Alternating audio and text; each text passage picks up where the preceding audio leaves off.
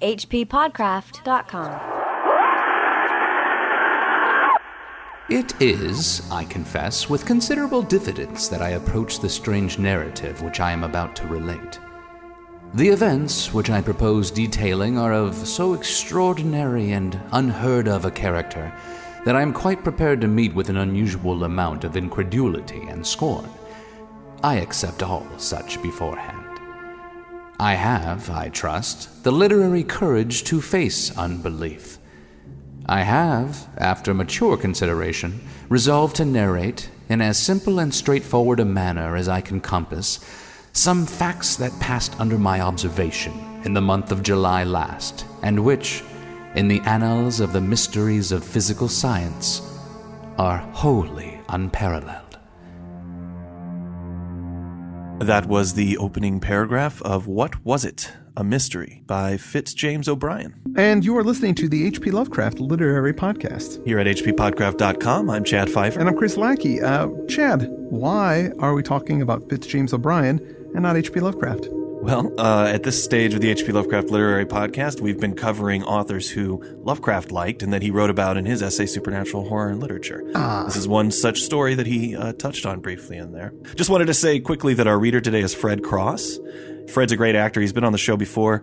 He's going to be on the Joe Schmo show, On Spike. which premieres on Spike. That's right, uh, in the U.S. on January eighth. Th- they've done a couple other seasons of it. It's where they have a guy who thinks he's on a reality show, but everybody's just an actor. Oh, I see. This one, I think they're doing b- bounty hunters, so it's people competing to be a bounty hunter, and Lorenzo Lamas is on it, and, and Fred's a, an interpreter for a deaf girl, so it's going to be pretty funny. Oh, okay. uh, that premieres January 8th. Thanks, Fred, for doing the show. He's great as always. There's some other exciting entertainment related things happening soon, right? Hey, we ain't talked about deadbeats in a while. Well, we?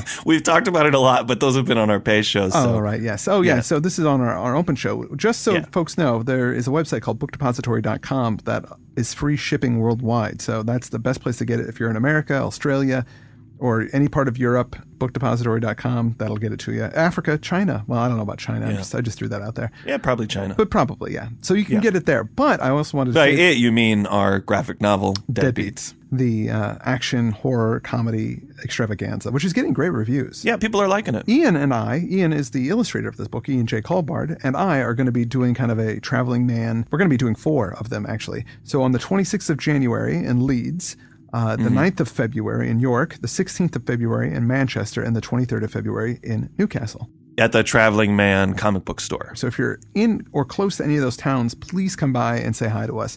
Ian is a very affable guy, and he will draw in your book, and I, I, I won't. No, you won't do that? Yes, you will. You're an illustrator. If you write, do you do a drawing in somebody else's book that drew the book? That doesn't seem appropriate.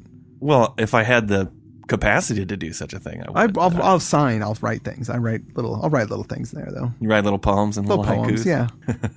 All right. Well, we haven't covered Fitz-James O'Brien before, and I have to admit I'd never heard of this author No, before. I neither have I. But Lovecraft was a fan, and specifically what he wrote in supernatural horror in literature, and why we're doing this after the Poe shows that we did last month. Yeah. Uh, he wrote, Among the earliest of Poe's disciples may be reckoned the brilliant young Irishman Fitz-James O'Brien, who became naturalized as an American and perished honorably in the Civil War. So he's, you know, early 1800s.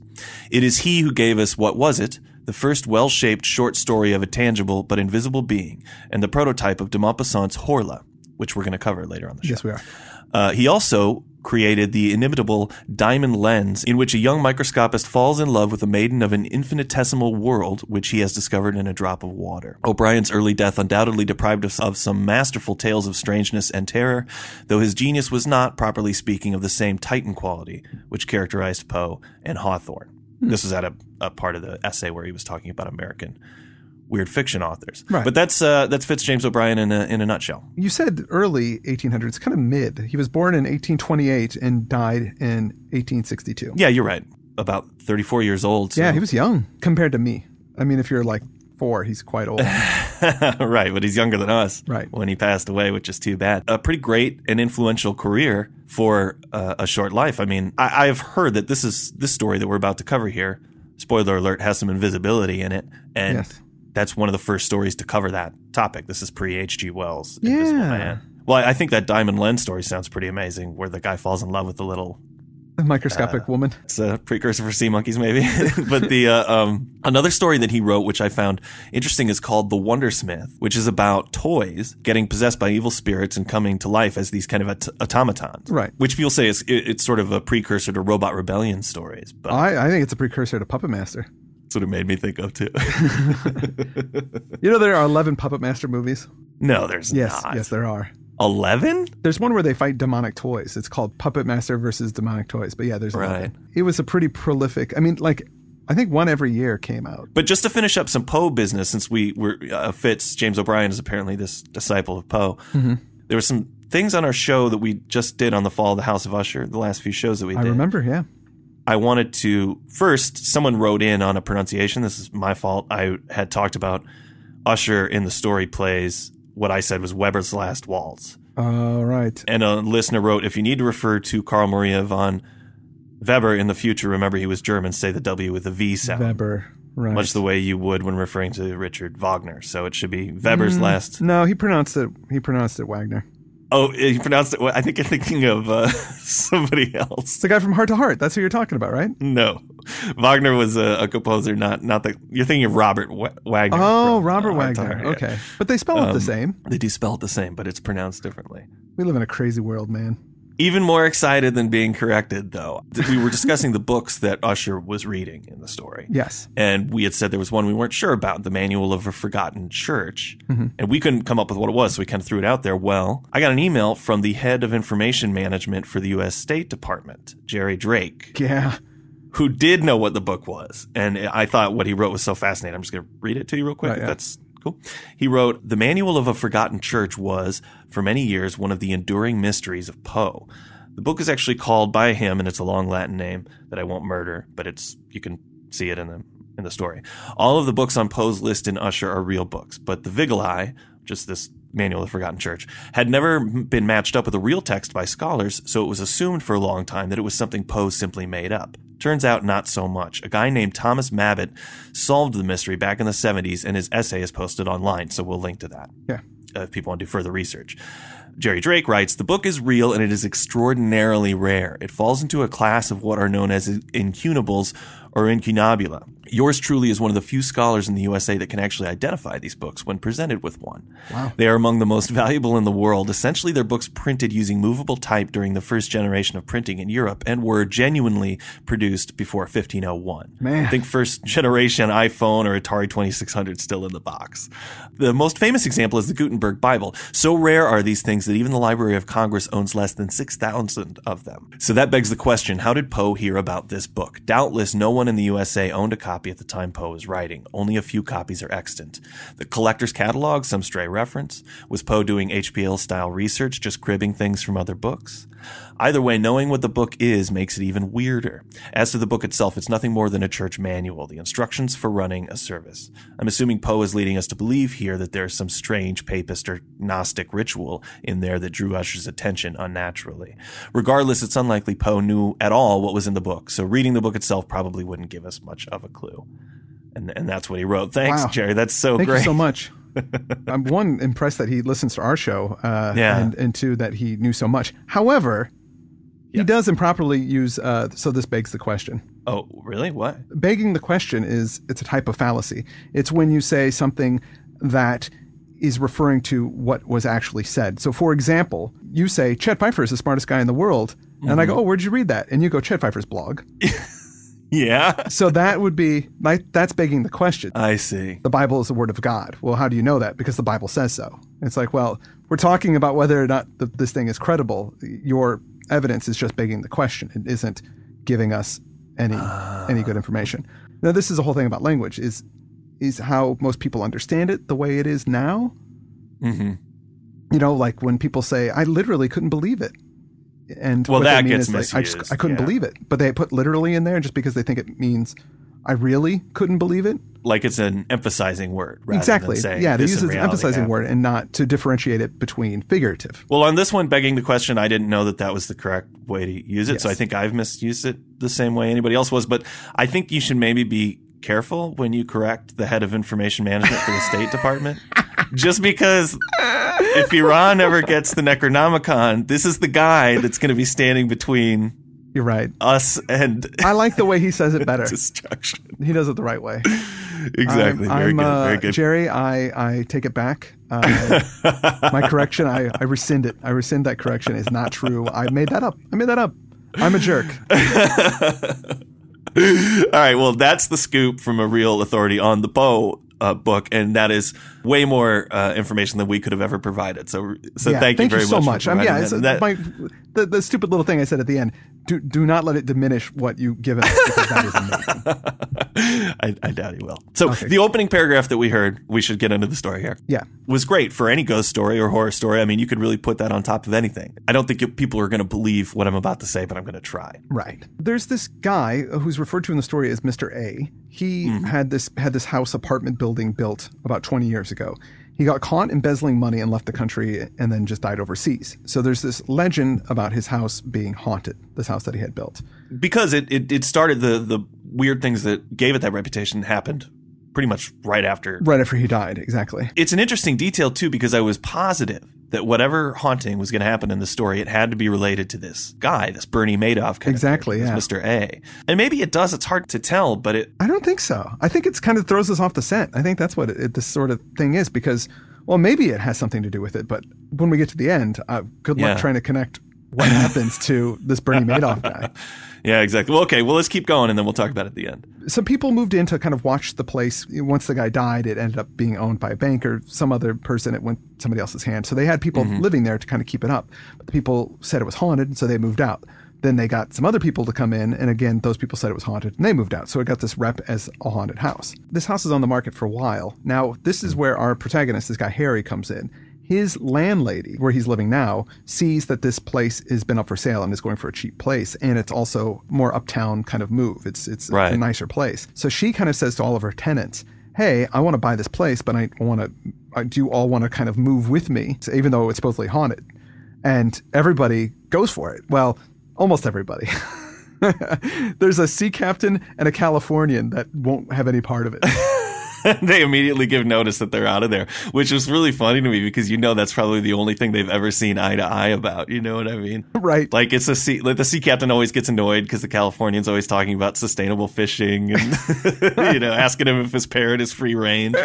Californian hates the captain's racist jokes, but once this lady mentions ghosts, they're both out of there. And I, I imagine that it would be in the cab. They'd both realize, hey, we've seen all the same cult rituals. You know, those are the two types of people that are going to get in trouble with that kind of thing: Californians and sea captains. But anyway, th- they all go for it. They all think this is going to be a great idea. And then once mm-hmm. they move in, they are on Ghost Alert level five. They are super excited about living in a haunted house, just like I would be. And they're trying to Yeah. see what kind of spooky things are going to happen. Yeah, and one of the boarders has bought this book. They just in the story they call it Mrs. Crowe's Night Side of Nature. You know, the boarder is reading it, but anytime he leaves it out, you know, everybody springs and tries to grab it because they're all super interested. They're mad at him. He didn't buy a copy for everybody. yeah. And I had to look that up immediately because that's a, just a great title for a book. And it actually lends some depth to the story. It's pretty interesting. So Catherine Crowe mm-hmm. is the author that he's referring to. And she was a really popular English novelist. Apparently she had an unhappy, possibly abusive marriage. I, I, I didn't get too many details on that, mm-hmm. but it was a bad marriage early on in her life. She separated from her husband. She wrote a bunch of kind of sensational novels that were popular uh-huh. and had at heart issues about Victorian women and the types of mistreatment that they received. Right. She started getting into supernatural topics, and in 1848, she published this collection that's referred to Night Side of Nature. And that was incredibly popular. It's still being reprinted. It's not ghost stories, but it's, well, it is ghost stories, but they're not fictionalized. Really, it's like anecdotes of things that have happened, and she comments on them. So it would be something that would be appealing to people who were into ghost hunting or, Right. but the interesting thing about this is, is that in 1854, not too long after the publication of this book, mm-hmm. she was discovered one night in Edinburgh naked, running around convinced that spirits had rendered her invisible. Oh, really? Yeah, and she was brought in and treated for mental illness. She eventually recovered. She continued to write. Wow. That's like that Amazon Women on the Moon sketch with Ed Begley Jr. Oh, right, where he thinks he's invisible. Everybody could see him. That's and this cool. actually happened to Mrs. Crowe. So interesting that in this story they're reading her book, considering what happens in the story, and it, maybe that factored into the genesis of the story a little bit because this was written a few years after that had happened to Mrs. Oh, Crowe. right, right, right. Okay, yeah. So that that might tie in. These guys are there for a month and nothing happens except the butler uh, saw a candle blow blow out, but he was Yeah. drunk a bunch of the time, so nobody takes him seriously. no. Now, there's something that happened when I was reading the story. After they talk about the drunk butler, Uh huh. I got a copy of the text from online. I think it was bartleby.com. And I pasted it into a document so I could do notes on it and we could share notes Sure. and that sort of thing. But then when I read it, I read it on my Kindle. I downloaded a book called Famous Modern Ghost Stories, which was public domain, mm-hmm. edited by Dorothy Scarborough, and it's from 1921. It also has the Willows in it, as well as a few other things we'll oh, probably okay. talk about at some point. So I read the story there. When I started doing my notes and I got to this section, I was like, wait, something's missing here The online version or from your Kindle version? from the online version. Oh, okay. So my 1921 copy of the story had a few paragraphs that were just completely gone from the online version. Oh, yeah, I read it online, so I probably didn't see those paragraphs. What what what happened? These paragraphs are about opium. Really? Yeah, the narrator and the doctor both smoke opium together every night. Like that's their thing. It says independent of certain mental sympathies which existed between the doctor and myself, we were linked together by a vice. We both smoked opium. We knew each other's secret and respected it. Whoa. They've got like, uh, did you read these paragraphs? No. I'll just read this section here. It says, We enjoyed together that wonderful expansion of thought, that marvelous intensifying of the perceptive faculties, that boundless feeling of existence when we seem to have points of contact with the whole universe. In short, that unimaginable spiritual bliss which I would not surrender for a throne, in which I hope you, reader, will never, never taste. Whoa. That is a very pro opium heroin paragraph there. It is, yeah. Well, I mean, he's saying, please don't get involved in this, but if you do, it's awesome. You know, I mean, it pertains to the story in that the doctor and he go out and they make sure never to talk about anything macabre or frightening or dark. Oh, because it would ruin their high. Yeah, they want to keep their high light. So they, they talk about the Orient, they talk about, Oh, okay. because it skips those things, it just goes right into, you know, I went out with Dr. Hammond to smoke my evening pipe, which in the paragraph before he says they always put a little ball of opium in the middle of the pipe, in the middle of the meerschaum ah, All right. and then they lit them and the, the reason that he's getting irritated by the fact that the doctor seems bringing this perversity into the conversation the way he keeps trying to deflect it that's all because of their normal opium routine so it's really out of character when the doctor says what do you consider to be the greatest element of terror that must be because at some point this appeared in an anthology Yeah, well, I'm sure it was edited because it sounds like a pro opium thing, and somebody. It's neat that it was in your anthology that you got. if you link out to this story from our show notes it'll go to a version that has those paragraphs in it Okay. that I did find online. It's out there that way, but there are two versions of it people should just know. wow, that really does change the thing quite a bit. So when Dr. Hammond asks him about the greatest element of terror, they kind of go back and forth on that a little bit. Well, our guy Harry tells this really creepy story about finding a, a woman floating in the river, yeah, that was really awful. which is really yeah, and and how all these people just kind of stood around, and she wasn't dead, right? Like at first she died, like they watch her drown, but they're up too high to to do anything. It's pretty crazy. Yeah. and and they just kind of that's it. They just kind of mentions that story, and they say, let's quit talking about this. This is creeping me out. But it's really horrible. yeah, they saw a woman go by drowning and were at such a locale that they couldn't do anything to save her. The conversation just gets too creepy for the protagonist, right? So Yeah, they said, "Hey, good night. I'm I'm going to bed." so Harry goes up to bed. His, his book that he's reading right now is a book about monsters. Uh, it's called Yeah. uh, Gud- Goudon's History of Monsters. But since he's all creeped out, he doesn't want to read it, so he just throws it throws it away, and he shuts down his lamp because they have gas lamps. Being that this is the early 1800s, it's just a tiny little flame is the only thing that's left in his room, and he goes to bed just trying to calm down and not be so freaked out. He's just trying to think of nothing. While I was lying still as a corpse, hoping that by a perfect physical inaction I should hasten mental repose, an awful incident occurred. A something dropped, as it seemed, from the ceiling, plumb upon my chest, and the next instant I felt two bony hands encircling my throat, endeavoring to choke me. I am no coward, and am possessed of considerable physical strength. The suddenness of the attack, instead of stunning me, strung every nerve to its highest tension. My body acted from instinct before my brain had time to realize the terrors of my position. In an instant, I wound two muscular arms around the creature and squeezed it with all the strength of despair against my chest. In a few seconds, the bony hands that had fastened on my throat loosened their hold, and I was free to breathe once more. Then commenced a struggle of awful intensity, immersed in the most profound darkness, totally ignorant of the nature of the thing by which I was so suddenly attacked. Finding my grasp slipping every moment, by reason, it seemed to me, of the entire nakedness of my assailant, bitten with sharp teeth in the shoulder, neck, and chest. Having every moment to protect my throat against a pair of sinewy, agile hands which my utmost efforts could not confine. These were a combination of circumstances to combat, which required all the strength and skill and courage that I possessed. He's just in bed and something drops from the ceiling on him and is is wrestling him in the darkness. Yeah, man. They wrestle because it's really strange to me that he says he gets him under these feats of strength. He pins him down finally, which is like they mm-hmm. wrestled. He doesn't punch this thing, which I would think I would be trying to punch the crap out of this thing if it's trying to strangle me. But he just gets in a move. He like pull, fully pulls on some professional wrestling moves. like he's doing a choke slam. He does a leg drop. Then he finishes up with the crossbow, and then he goes, "You know what? Let's do this." Superfly Snuka, bam. Superfly Snook.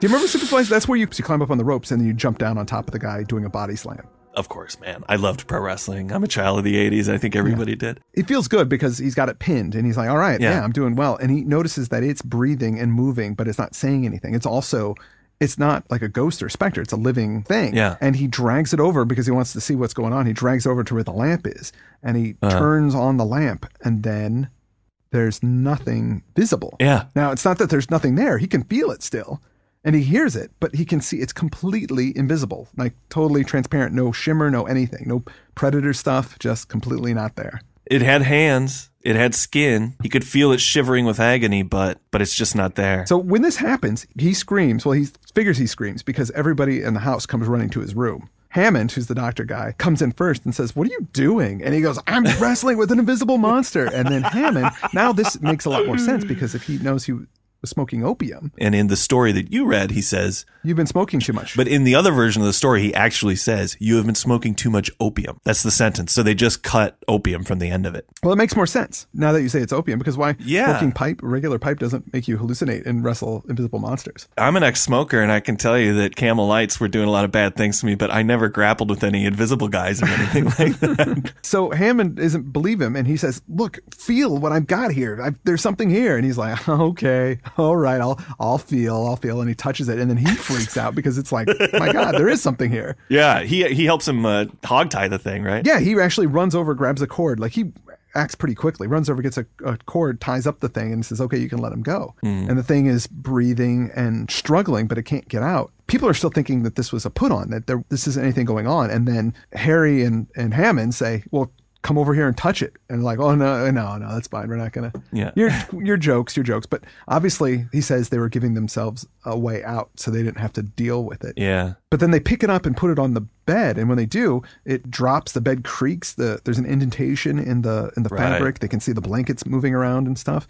It's really interesting and creepy. And then that freaks everybody out. They just leave. And then our our guy Harry says this is unlike anything I've ever seen before. Hammond goes, well, you know, this is a lot like glass. You know, glass is transparent and you can kind of see through. And then Harry goes, this is nothing like glass. What are you talking about? this is a living thing, and we can't see it at all. But the glass, you could still see reflections and stuff. And he goes, well, okay, this is pretty weird. And so they just hang out with it all night, not knowing what to do. And they do know that it falls asleep at some point because they can see it breathing regularly. In the morning, you know, the boarders are coming around to have a look at this thing and it's just mm-hmm. writhing around and it's they- they're feeling it with their hands to try and get an idea of what it looks like. Yeah, just and they they know it's vaguely humanish. It's got a mouth and a round head with no hair, a nose. Mm-hmm. Feels like a boy, like it's a young or a small person. Earlier they said it had the weight of a 14-year-old boy. right. So they decide, you know, it's it's kind of fun to listen to them try and figure out what to do because we've had the benefit of lots of movies about invisible men and that sort of thing. So right, Right. away, they're, they, they're talking about maybe we can make a plaster of Paris cast of this thing.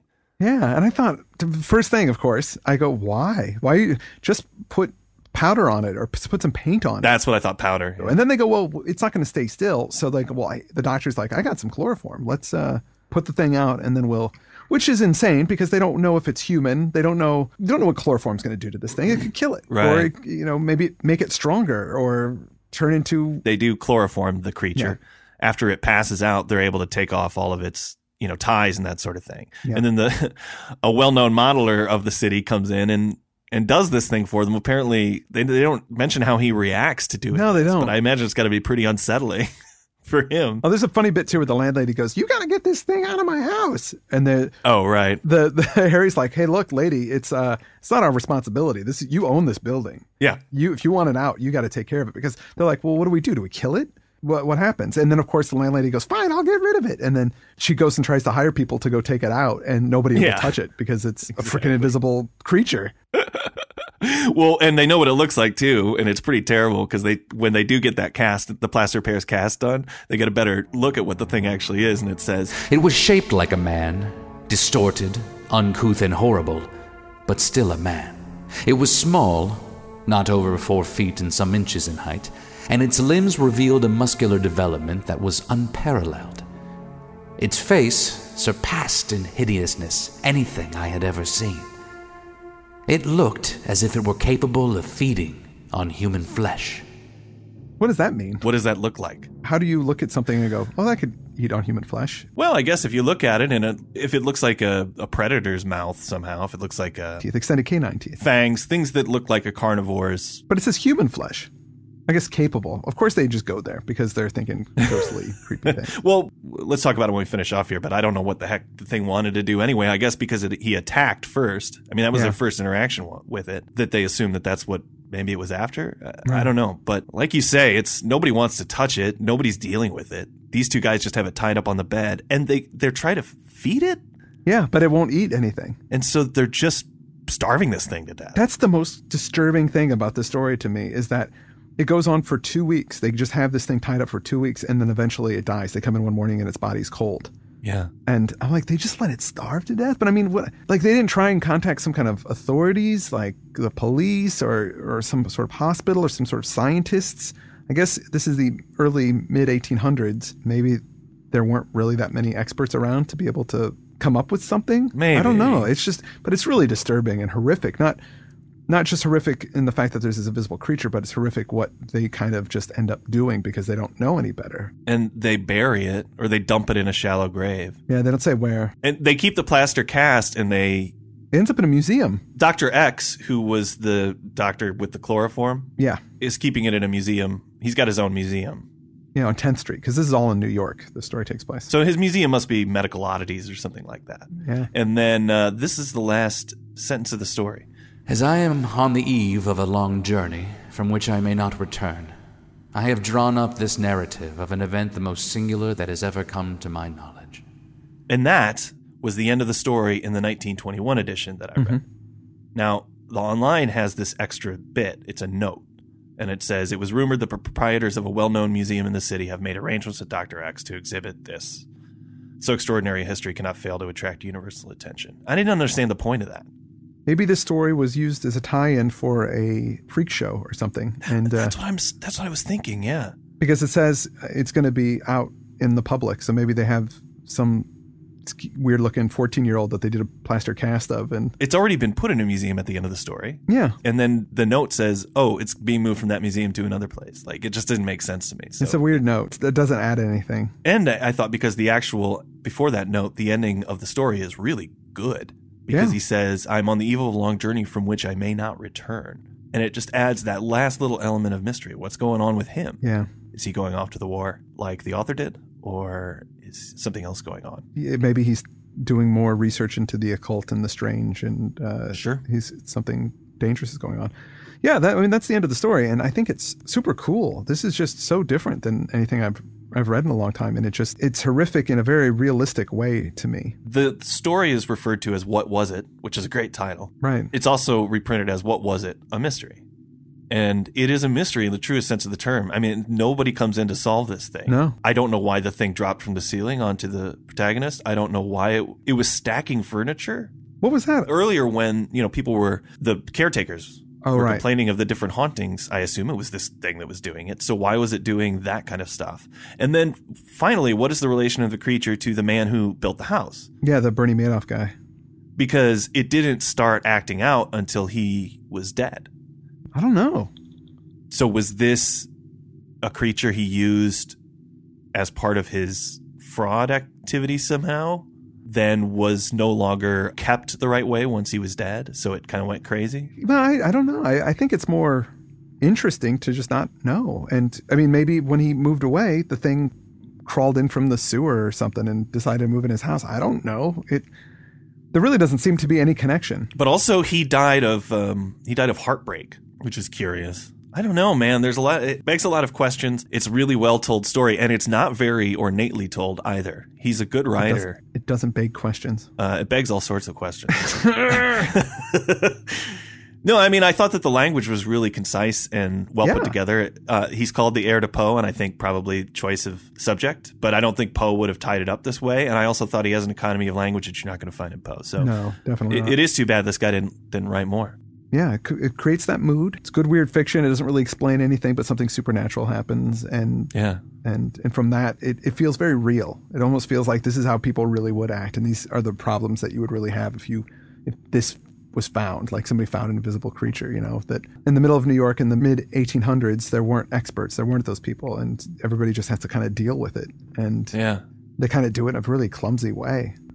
they just let it starve to death. How horrible! Yeah, that that really is the part that disturbed me the most. Yeah. Was this sick invisible creature starving to death on the boarder's bed? Yeah, I just it seems pitiable to me, like this thing, Yeah. whatever it is, and horrible. I mean, of course, if they let it go, if the, if it was a cannibal, then you know it would eat people, and you can't have that, obviously. Sure, but you also, I mean, like they could have killed it as well, but instead they very passively let it suffer.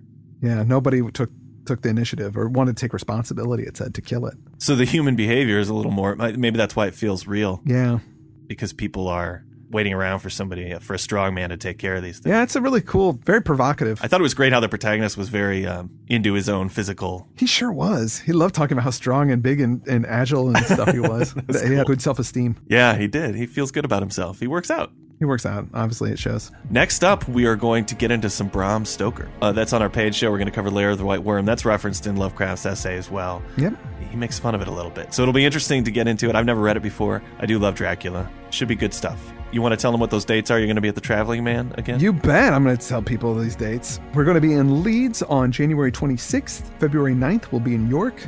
The 16th of February, we'll be in Manchester. And the 23rd of February in Newcastle. So, Excellent. again, if you're anywhere near that or not, if you want to drive to come see Ian and myself, we would be more than happy to have you in our presence. That sounds fun. Wish I could join you. Sorry that Shay can't be there. But you should go in my place and, and get your book signed. It's Deadbeats. It's available there. And if you are in the U.S., and you want a copy of it, even though it's a UK release, you can get it. Shipping is free and it's on discount right now Yeah. at bookdepository.com. We'll That's link right. out to it. Bookdepository.com will get it to you. I'm Chris Lackey, I'm Chad Fifer and you've been listening to the H.P. Lovecraft Literary Podcast. at hppodcraft.com. hppodcraft.com.